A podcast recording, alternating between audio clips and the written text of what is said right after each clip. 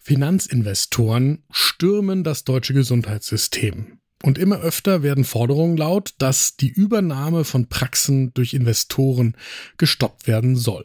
Ist das gerechtfertigt? Eine Dosis Wissen, der Podcast für Health Professionals. Damit guten Morgen und willkommen zu Ne Dosis Wissen, dem täglichen Podcast für das Gesundheitswesen. Wir sprechen werktags ab 6 Uhr in der Früh über die Themen, die für euch wirklich interessant sind. Ich bin Dennis Ballwieser, ich bin Arzt und Chefredakteur der Apothekenumschau und ich darf euch eine Dosis Wissen präsentieren im Wechsel mit meiner Kollegin Laura Weißenburger. Heute ist Donnerstag, der 10. August 2023. Ein Podcast von gesundheithören.de und Apothekenumschau Pro. Es gibt eine Studie im British Medical Journal, die die Frage stellt, wie Finanzinvestoren sich eigentlich auf das Gesundheitssystem auswirken. Und zwar einerseits auf die Kosten und andererseits auf die Qualität der Versorgung. Das sind Daten, die nicht am deutschen System erhoben worden sind, aber trotzdem haben wir darüber gesprochen mit Bernd Rechel. Der arbeitet an der London School of Hygiene and Tropical Medicine und für das Europäische Observatorium für Gesundheitssysteme und Gesundheitspolitik. Das ist eine Kooperation unter Leitung der Weltgesundheitsorganisation, der WHO und der Europäischen Kommission. Und Bernd Rechel sagt uns, er denkt, es besteht ein Bedarf für mehr Transparenz und Offenheit, was die Eigentumsverhältnisse von MVZs und Praxen angeht. Außerdem muss sichergestellt werden, dass die oft kurzfristigen Interessen von Finanzinvestoren nicht zu Lasten der Interessen von Patienten, der Öffentlichkeit und der Fachkräfte im Gesundheitswesen gehen. Das Thema lohnt definitiv einen genauen Blick. Holt euch einen Kaffee und dann geht's los. Das Gesundheitssystem wird aus verschiedenen Gründen immer interessanter für Finanzinvestoren. Was wir hier betrachten wollen, sind sogenannte Private Equity Gesellschaften, die investieren. Das sind vor allem internationale Gesellschaften, die häufig in sogenannten Steueroasen wie Luxemburg oder auf den Cayman Islands sitzen und die sich dadurch auszeichnen, dass sie Schulden aufnehmen, um dann Unternehmen, also hier zum Beispiel Kliniken oder Praxen zu kaufen, die dann umzustrukturieren, den Wert Wert zu steigern und anschließend wird das Ganze mit Gewinn für die Private Equity Gesellschaft wieder verkauft. Besonders interessant für diese Investoren sind Krankenhäuser, Pflegeeinrichtungen, das ist auch in der Vergangenheit schon so gewesen, und zunehmend aber eben auch Arztpraxen, beziehungsweise heißt das in Deutschland dann hier die medizinischen Versorgungszentren. Besonders interessant sind im Moment die Fachbereiche Augenheilkunde, Labormedizin, zahnärztliche Praxen, radiologische und Strahlentherapiepraxen. Und tatsächlich ist es aber mittlerweile so, dass auch Facharztpraxen anderer Fachrichtungen und sogar hausärztliche Praxen in den Fokus von solchen Gesellschaften kommen. 2020 schätzt man, dass ungefähr 750 medizinische Versorgungszentren in der Hand von Private Equity Investoren gewesen sind. 2018 waren es gerade mal 425. Und eine Umfrage 2023 hat ergeben, dass jeder neunte Praxisinhaber bereits einmal ein Kaufangebot bekommen hat. Und rund ein Drittel aller Praxisinhaberinnen und Inhaber kann sich bei den richtigen Bedingungen einen solchen Verkauf auch vorstellen.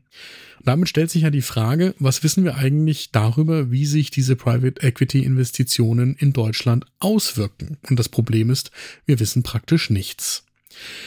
Wirtschaftlich gibt's verschiedene Probleme. Also die erzielten Gewinne aus den Geldern der gesetzlichen Krankenversicherungen zuvorderst, die bleiben dann ja nicht in Deutschland. Die werden auch hier nicht voll versteuert, sondern die gehen ins Ausland. Gleichzeitig gibt es ja auch eine gewisse Gefahr einer Monopolisierung, weil man ja nicht überblicken kann, wer eigentlich diese medizinischen Versorgungszentren kauft.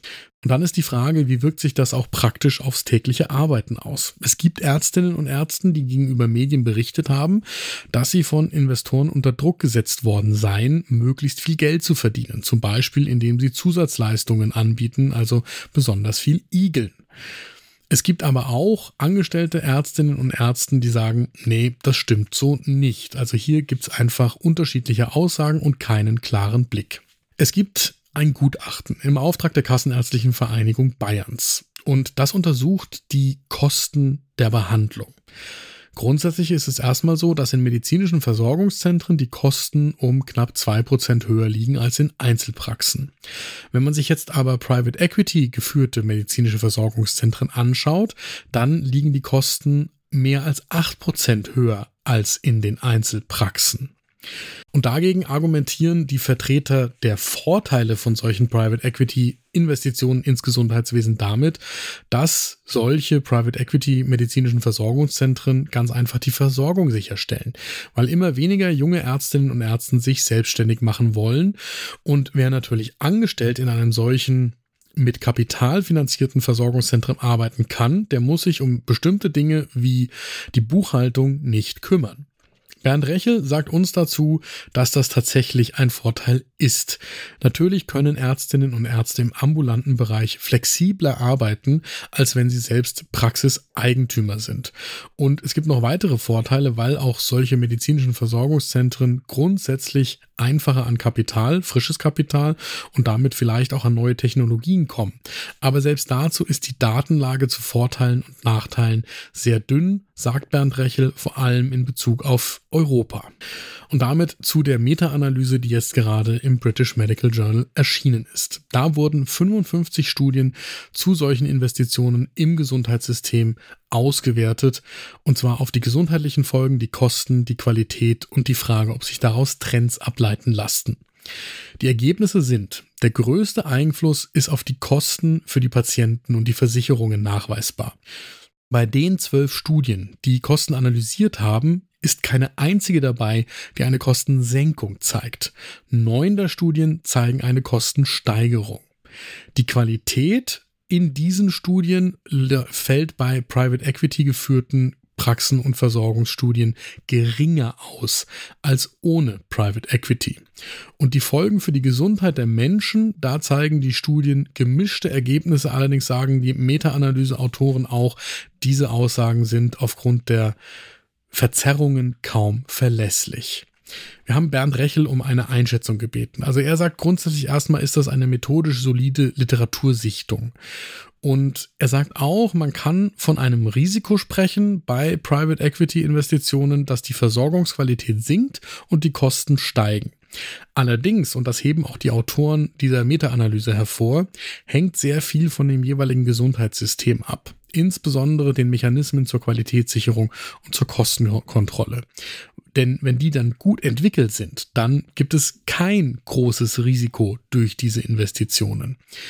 Laut Bernd Rechel muss man aber vor allem zwei Dinge aus der Meta-Analyse für uns in Deutschland berücksichtigen. Die große Zahl der Studien, 47 von den 55, die in der Meta-Analyse untersucht worden sind, befasst sich mit den Vereinigten Staaten von Amerika. Das heißt, die Ergebnisse sind nur eingeschränkt auf Europa zu übertragen. Und es gab eine große Heterogenität, was die klinischen Bereiche angeht, die untersucht wurden. Und die meisten der eingeschlossenen Studien, 17 der 55, befassen sich mit Altenheimen. So, mein Fazit aus der heutigen Folge ist, wir brauchen Daten. Das sagen wir ganz oft, aber an der Stelle ist es ja frappierend, dass wir hier eine Veränderung wahrnehmen, die potenziell unser ganzes Gesundheitswesen in Gestalt und Art und Weise, wie wir miteinander interagieren, verändern kann. Wir aber für die politischen Entscheidungen, die ganz offensichtlich notwendig sind, wollen wir das? Wenn ja, wie? Oder muss man es verbieten? Brauchen, denn ohne Datenbasis können wir keine informierte Entscheidung fällen. Gesundheitsminister Karl Lauterbach von der SPD hat bereits ein Gesetz angekündigt, das Praxisübernahmen durch Finanzinvestoren verbieten soll. Aber nochmal, wir wissen gar nicht, was wir damit anrichten, weder in der positiven noch in der negativen Richtung, wenn wir solche Finanzinvestitionen zulassen oder verbieten. Und das wäre dringend der erste Schritt. Das war eine Dosis Wissen für heute. Die nächste Folge gibt es morgen ab 6 Uhr in der Früh, überall da, wo ihr Podcasts hört. Und wenn euch diese Folge gefallen hat, dann lasst uns doch eine gute Bewertung da. Zum Beispiel bei Apple Podcasts oder Spotify. Wenn ihr uns dort gut bewertet, dann finden andere diesen Podcast leichter. Ein Podcast von gesundheithören.de und Apothekenumschau Pro.